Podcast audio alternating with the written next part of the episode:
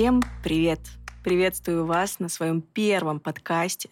Я вам признаюсь честно, я даже раньше никогда их не слушала. Я обычно в наушниках слушаю музыку, либо голосовые сообщения от друзей, но с недавних пор еще стала слушать свои собственные голосовые. И, в общем, как-то вечером я иду гуляю с собакой. Не хотелось мне слушать музыку, все голосовые я уже переслушала. И открывая Яндекс Музыку, попадается мне какой-то подкаст, я его начинаю слушать, и он, знаете, меня так сильно вдохновил. Я прогуляла 25 минут с собакой и даже не заметила, как время пролетело. И я пришла домой такая, вау, подкасты.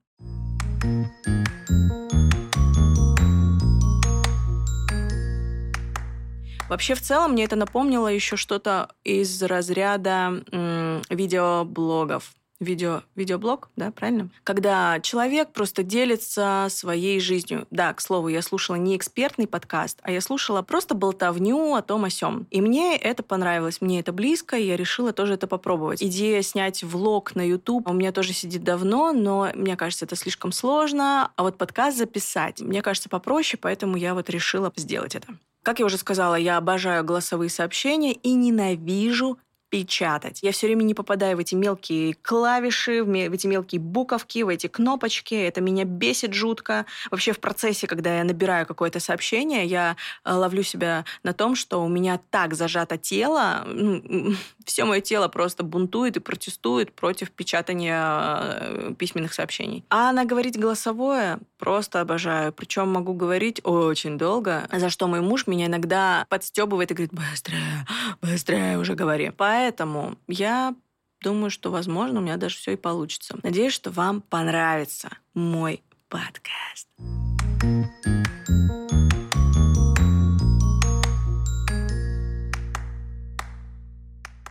Итак, о чем бы мне вообще в принципе хотелось бы здесь поговорить? Я об этом тоже подумала. М-м, а что же я буду рассказывать? Ну, допустим, мы начнем с того, что я просто расскажу немножко о себе, о том, где я родилась, как прошло мое детство, и посмотрим вообще, что из этого получится. Вообще вся жизнь моя связана с музыкой, но мне бы не хотелось здесь говорить о музыке, а хотелось бы просто раскрываться, наверное, как личность. Но, естественно, я затрону темы о том, как я вообще пришла в музыку, я педагог по вокалу, я автор песен, и с недавних пор я музыкальный блогер. У меня небольшая аудитория, хотя, может быть, для кого-то большая, для кого-то нет, в запрещенной сети. И я набрала э, за полгода 56 тысяч человек, и я их всех обожаю. Если вы это слушаете, ребята, просто любовь, сердечки, поцелую. Вы такие классные. Мне бы хотелось э, раскрываться здесь э, как личность, просто болтать, рассказывать о себе, о своих мыслях, о своих переживаниях, о том, как я живу, о том, какие у меня планы на будущее. Мне кажется, это было бы прикольно. Хотелось бы создать такой подкаст, который был бы для тех, кому надоели аудиокниги, экспертные подкасты,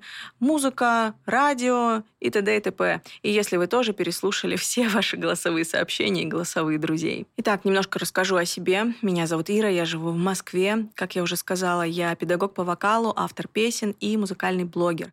Обожаю все, что связано с музыкой, с шоу-бизнесом. Мне это интересно. Вообще я смотрю с удовольствием. Почему-то эту информацию о каких-то сплетнях, скандалах, интригах, расследованиях я запоминаю. А вот то, что запомнить бы стоило, естественно, в одно ухо влетело, в другое, ну, вы сами знаете. Я замужем, у меня есть э, ребенок, три года, Степан. Есть собачка, бельгийский грифон. Потрясающий пес. Э, если вы любите собачек мелких пород и думаете, какую же вам стоит завести, посмотрите «Бельгийский грифон». Это просто собака-компаньон, собака-друг, достаточно крепкое здоровье у них, но и у них просто очаровательные мордашки. В общем, я не знаю, когда я увидела эту собаку, я влюбилась. А причем, знаете, э, так интересно, я хотела изначально очень сильно той терьера. Я просто от них фанатела, с ума сходила. И каждый раз, когда я видела той терьерчиков, я не могла пройти мимо, просила хозяев, чтобы погладить. И вообще шла за ними до тех пор, э, за хозяйкой и за той терьером, пока они там не скроются из моего вида. И вот однажды я решила посмотреть на YouTube той терьер как бы, знаете, обзор на эту породу. Я много про них читала, и тут я решила посмотреть видео. У ведущей YouTube-канала на руках сидел песик. Я посмотрела и подумала, вау, какая интересная собаченька. Что же это за такая вот мордочка? Что за порода? И это оказался брюссельский грифон. То есть это то же самое, что мой, только коричневый. И рассказывала ведущая про той терьеров. Меня так покорила вот эта вот собака и у нее на руках, что вся идея завести той терьера просто сгинула. И я уже бредила только этим песиком. Три года я ходила и говорила мужу, ну давай, пожалуйста, купим собаку. И однажды мы все-таки завели песика, когда я уже была более э, финансово независима, когда я понимала свой график. В общем, короче, песики просто прелесть.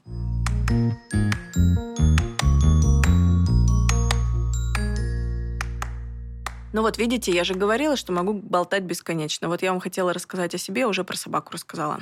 В общем, живу я в Москве, живу здесь уже 10 лет. Как я сюда попала? Приехала учиться и осталась. В принципе, я всегда обожала этот город. Я раньше часто сюда приезжала на вокальные конкурсы. Чувствовала, что это мое, что я должна здесь жить. Но родилась я в городе Заозерск. Это закрытый военный гарнизон, который находится в Мурманской области. Север. Холодно снег. Также у нас недалеко находится Норвегия. Расположен Заозерск на Кольском полуострове. Там э, недалеко э, течение Гольфстрим находится, поэтому Заозерск такой достаточно зимой теплый относительно там других э, городов Мурманской области. Опишу вам Заозерск. Это небольшой городок, в котором три общеобразовательные школы, один ДОВ, это Дом офицеров, это такое центровое место, где проходят все мероприятия, там конкурсы вокальные, куда приезжали артисты, артисты. В общем, как я сказала, центровое место. У нас несколько детских садиков, одна музыкальная школа, в которую я ходила тоже. В общем-то и все. Никаких торговых центров, никаких сетевых магазинов, никаких брендовых магазинов, ничего такого. На данный момент там вроде есть только пятерочка, Дикси. Это вот из такого прям вау, вот это уровень. Войти городок можно минут за 25 по прямой, а если его обходить кругом, он вообще такой закольцованный, то, ну, потратите минут 35-40, наверное, как-то так. В городе Заозерске я прожила до трех лет сначала, потом бабушка с дедушкой меня забрали в город Севастополь, и потом я в первый класс снова пошла уже в Заозерске. Там я встретила своих друзей, и вообще, это, конечно, какая-то вообще неведомая связь между нами всеми, потому что все заозерчане, встречая друг друга, просто даже общались, мы не общались, мы там знакомые знакомых, но какая-то такая теплота всегда появляется. Ну, это прям сложно описать словами, это удивительно. Если у вас также с вашими земляками, то, наверное, вы меня понимаете. Чем еще примечателен Заозерск? Так как там не было никаких развлечений особо, то нас в школах развлекали как могли. Плюс были различные кружки. Ну, конечно, там была не школа искусств, я уже не помню, как это называется. Но, в общем, были различные кружки для детей, потому что кафешек там особо не было. Там было два, по-моему, бара. Но это было для взрослых. Родители туда тоже особо не ходили. Ну, вот мои, во всяком случае. Как там вообще люди проводили досуг? Взрослые ходили по гостям, а дети днем учились. Потом кто шел в музыкалку, кто в спортивную школу. У нас даже бассейн был. Кто там шел, не знаю, рисовать, ну и все такое. Естественно, у нас это было. Потом гуляли и грелись в подъездах, потому что больше детям было пойти некуда. Также в моей памяти, естественно, ярким пятном остались школьные дискотеки. Они были каждую субботу, и дискотеки могли одновременно проходить во всех школах городка. Это у нас их было три, да. Было классно, знаете, пойти сначала на одну дискотеку. Они начинались в 6-7 вечера, потусоваться там. Типа, если там не прикольно, ты шел на вторую дискотеку в другую школу, а там пешком минут 10. Потом в третью. Там на дискотеках мы знакомились, мы влюблялись, мы обретали новые компании, новых друзей, при том, что мы же все друг друга знали. Городок-то небольшой, то есть мы постоянно видели друг друга на городских мероприятиях, то в газетах. У нас была, у нас была городская газета, у нас было городское телевидение, у нас был городской большой конкурс талантов. Поэтому так или иначе мы там сям мелькали. Естественно, там, вот этот мальчик такой прикольный, где с ним познакомиться, и ты там увидишь его где-то на дискотеке, танцуешь, случайно рядом все там два часа, передом и задом и боком,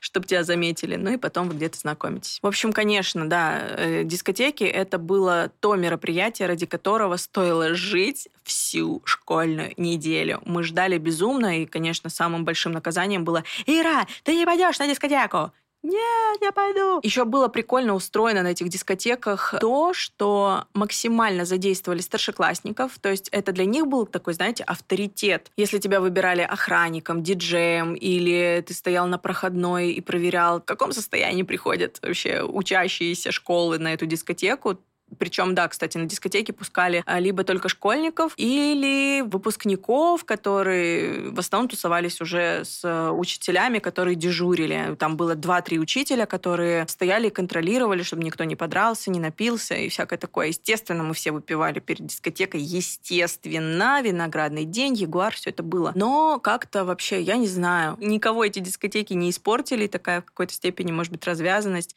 Наоборот, мы тусовались, мы дружили, мы были открытыми, мы учились на своих же ошибках, становились ближе к друг другу, к учителям, да и вообще, короче, это никак не мешало учебе, а мне кажется, только наоборот. А дискотеки заканчивались примерно в 11 вечера, и потом мы шли домой. То есть в субботу все родители знали, что школьная дискотека, все родители знали, во сколько они заканчиваются. Там кому-то, конечно, говорили, приди в 9, кому-то говорили, приди в 10, но я всегда тусила до последнего. Я ходила в музыкальную школу. Также я занималась вокалом э, у своей учительницы, которая вела у меня просто музыку, учительница музыки. Но это, наверное, если там у нас пойдет с вами дальше, то я уже более подробно расскажу про свой путь. И я все время участвовала в вокальных конкурсах. Заозерск меня отправлял на конкурсы в Москву, в Сочи, в Рязань, в Одинцово. Мы катались... А, была еще Костромская область, я помню, город Кинешма. В общем, это было безумно интересное время, и это все вот Заозерск, да. Я не знаю, что дается детям сейчас в мегаполисах. У меня это было так. То есть это были друзья, это были компании, и пускай нам некуда было пойти, но мы как-то, наоборот, сближались в этих условиях. Это было безумно интересное время, короче говоря. Сейчас можно не общаться с твоими там, не знаю, знакомыми из Озерска, но если ты ему написал, как будто вот этих лет и не бывало.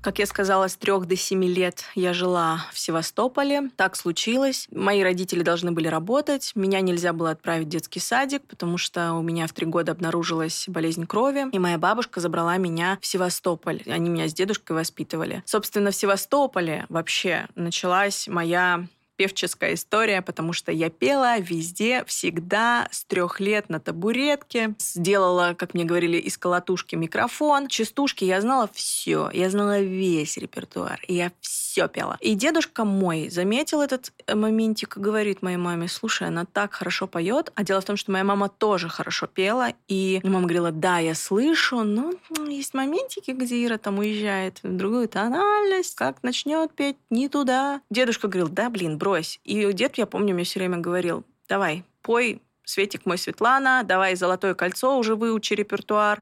И, в общем, я им вечером, они говорили, выступает Ирина Фадеева. Моя девичья фамилия Фадеева. И я выходила и начинала устраивать для бабушки и дедушки концерт. А мама смотрела и думала, блин, надо ее куда-то, короче, отправить. Ну, а так, это было все в зачатке, так сказать. Я пела всему двору. То есть все во дворе знали, что эта девочка хорошо поет, Ира хорошо поет. Ну, как-то вот так вот это все и оставалось. Севастополь — это солнце, море, это жаркий климат. Я понимаю, что именно вот такой климат на самом деле я люблю. Ненавижу холод, потому что, знаете, у меня вообще в жизни есть несколько моментов, которые меня бесит больше всего, и вот с которыми мне супер сложно справляться. Это когда мне холодно, когда я голодная и когда я хочу спать. Вот три момента, которые ненавижу. И вот мне жару проще перенести, хотя тоже, конечно, бесит. Я не люблю, когда 32 плюс, то есть 27-30 для меня вообще самое комфортное. Ну, 31 еще ладно, 32 потерпим, но 32 плюс, все, я уже в бешенстве. Но все равно не так, как когда мне холодно. Короче говоря, вот я жила в Севастополе, я не ходила ни в школу, ни... Ну, естественно, я же с трех до семи жила.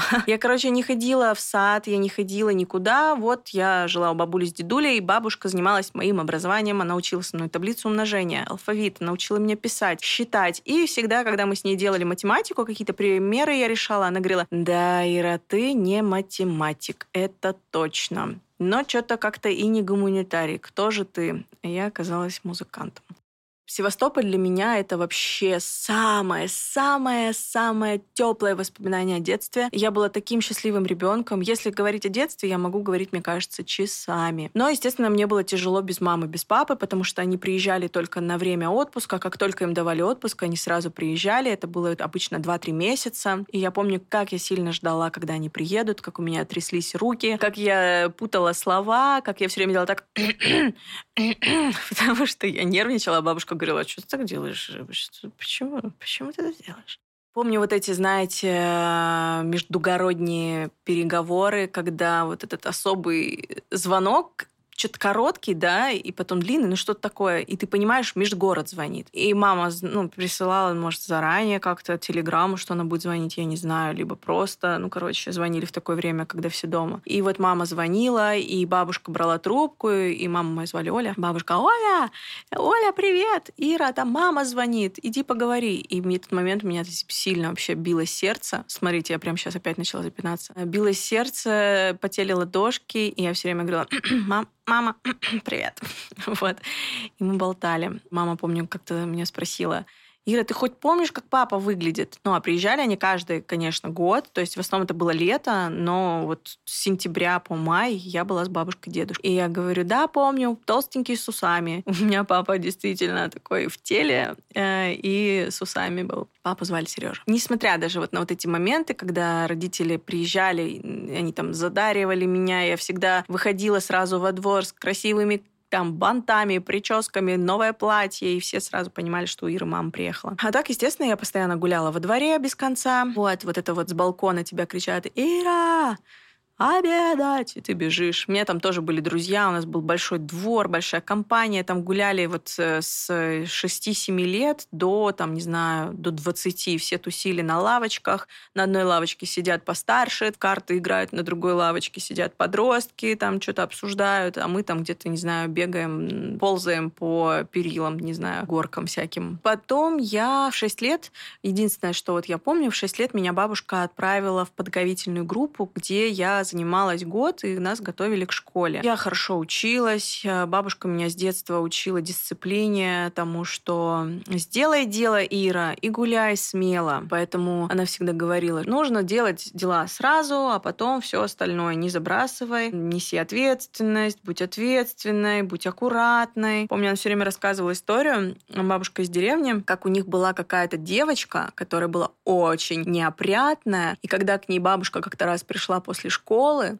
у той дома по квартире ходили курицы. По какой квартире? По дому ходили курицы. У нее весь стол был в помете от этих куриц. На столе лежали учебники, тетради. И она просто, говорит, вот так вот рукой взяла и так и сдвинула все свои тетради, э, что-то положила то, что принесла со школы, свою новую тетрадь, и как бы села делать уроки. Ей вообще было фиолетово, что все вокруг в курином помете, и вокруг полный бардак. И бабушка говорит, я смотрела, была в шоке. Поэтому, Ира, так быть не должно.